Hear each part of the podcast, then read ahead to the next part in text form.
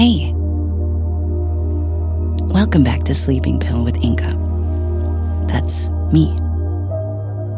If this is your first time listening, I just wanted to say I'm so happy that you're here. We've been around for a long time, actually. About two years. And every episode that I've recorded for you has been a very cherished venture. You see, I know the importance of having a safe space. I often get overwhelmed with really small things, and sometimes it triggers an anxiety attack. That's one of the reasons why I started Sleeping Pill.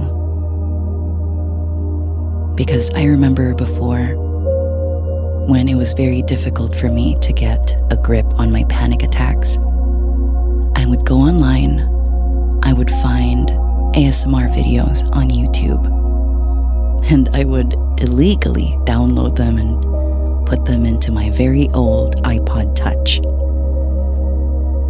At least that way, if I ever got an anxiety attack on the way to work, which happened very often in the eight years that I was commuting, at least I could just put on my headphones and listen to a very soothing voice that would repeatedly tell me that it's okay, that I was safe, and that everything was going to be fine. And those videos, those sound bites, they were my they were my lifeline.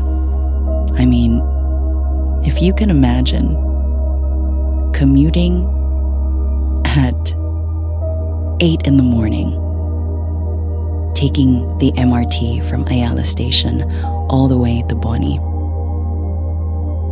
And the MRT stops right in the middle of the tracks. And the MRT cart is packed. And then you get an anxiety attack right there. So I understand the need for a safe space, which is why I spent so much time working on this for you. I want to give back in the exact same way that so many people have helped me in the past. So many people I never met in person, and all these people didn't even know how much they helped me. But they did it selflessly, willingly. And I really felt like I wanted to do the same for you. So here we are, spending time together. And like I've said, it's one of my favorite things to do. So thank you for spending time with me. Tonight, I'd like to talk to you about time. Something that can be a kind friend or an unavoidable enemy. But when you look at it, time will always be an opportunity. It's an opportunity to face fears, to change minds, and to rest and recover.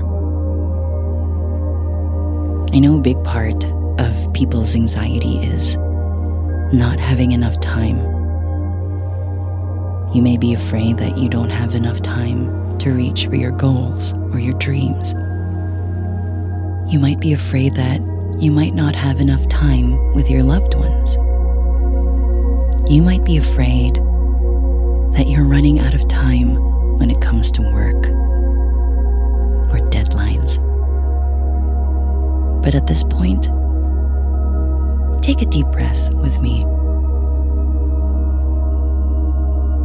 and release it in a big sigh. I want you to know that it's okay. There will always be time for everything. And of all the things you spend time on, the best time spent is always the time spent you feel is worthwhile. When you gain something from it, even if it's just rest. So now, like I've said, this time is for you. Every episode I make is specifically made for you. Focus on you. So lay back, relax, and I want you to take this moment to temporarily rid your mind of worries and stressful thoughts. You don't need them right now. And stressing about them right now won't really fix anything. So just give yourself time to recharge. Inhale slowly and deeply through your nose. And exhale, allowing your shoulders to relax. As you're breathing, I want you to feel your chest and your rib cage expanding. Exhale slowly through your mouth. Relax your jaw. Relax your brow. Release your clenched fists and keep breathing until you feel lighter and lighter and lighter.